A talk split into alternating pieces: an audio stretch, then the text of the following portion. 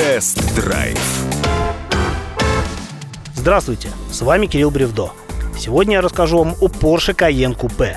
Это новая долгожданная модификация очень быстрого немецкого кроссовера.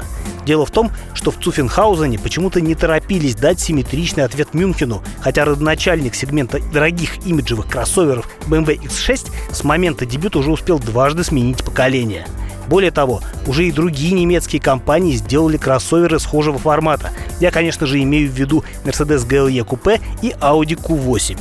Porsche вышел на рынок позже всех, но уж лучше поздно, чем никогда, согласитесь. От обычного Каена версия купе отличается пониженной на 20 мм крышей и покатой задней частью кузова, в которой при определенной фантазии можно прочесть аналогию со знаменитой моделью 911. Вот только если 911 это настоящее купе, то Каен это по сути пятидверный хэтчбэк.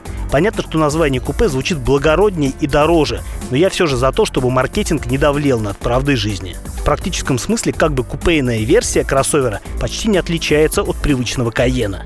Здесь на 145 литров меньше багажник, но и 625 литров это очень приличный объем для поклажи. Задний диван здесь расположен чуть ниже, чем в обычном Каене, но именно это решение позволило обеспечить достаточный простор для пассажиров, так что даже высокие граждане на втором ряду кроссовера не будут чувствовать себя стесненно.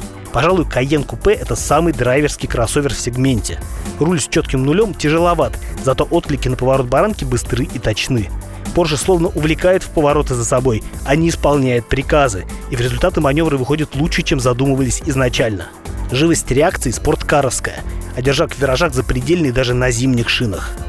Правда, на неровностях ощущается дефицит плавности хода. Дефекты покрытия подробно передаются в салон. В спортрежиме подвеска зажимается еще сильнее. Машина начинает приплясывать даже на почти ровной дороге. Но в любом случае Каен Купе не пасуют на крупных неровностях, в том числе и поперечных. Лежачие полицейские кроссоверы даются легко. У меня на тест-драйве была самая демократичная версия с турбомотором мощностью 340 сил.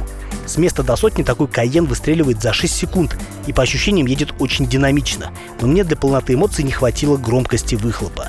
Все же Porsche должен глазить менее сдержанно, даже если это всего лишь кросс-купе, а не спорт-купе. Ну и вкратце о цене. Базовый Porsche Cayenne Coupe стоит без малого 6 миллионов, плюс еще 3 миллиона на опции. Дорого, конечно, но Porsche дешевым не бывает. С вами был Кирилл Бревдо, радио «Комсомольская правда». Рулите с удовольствием. Тест-драйв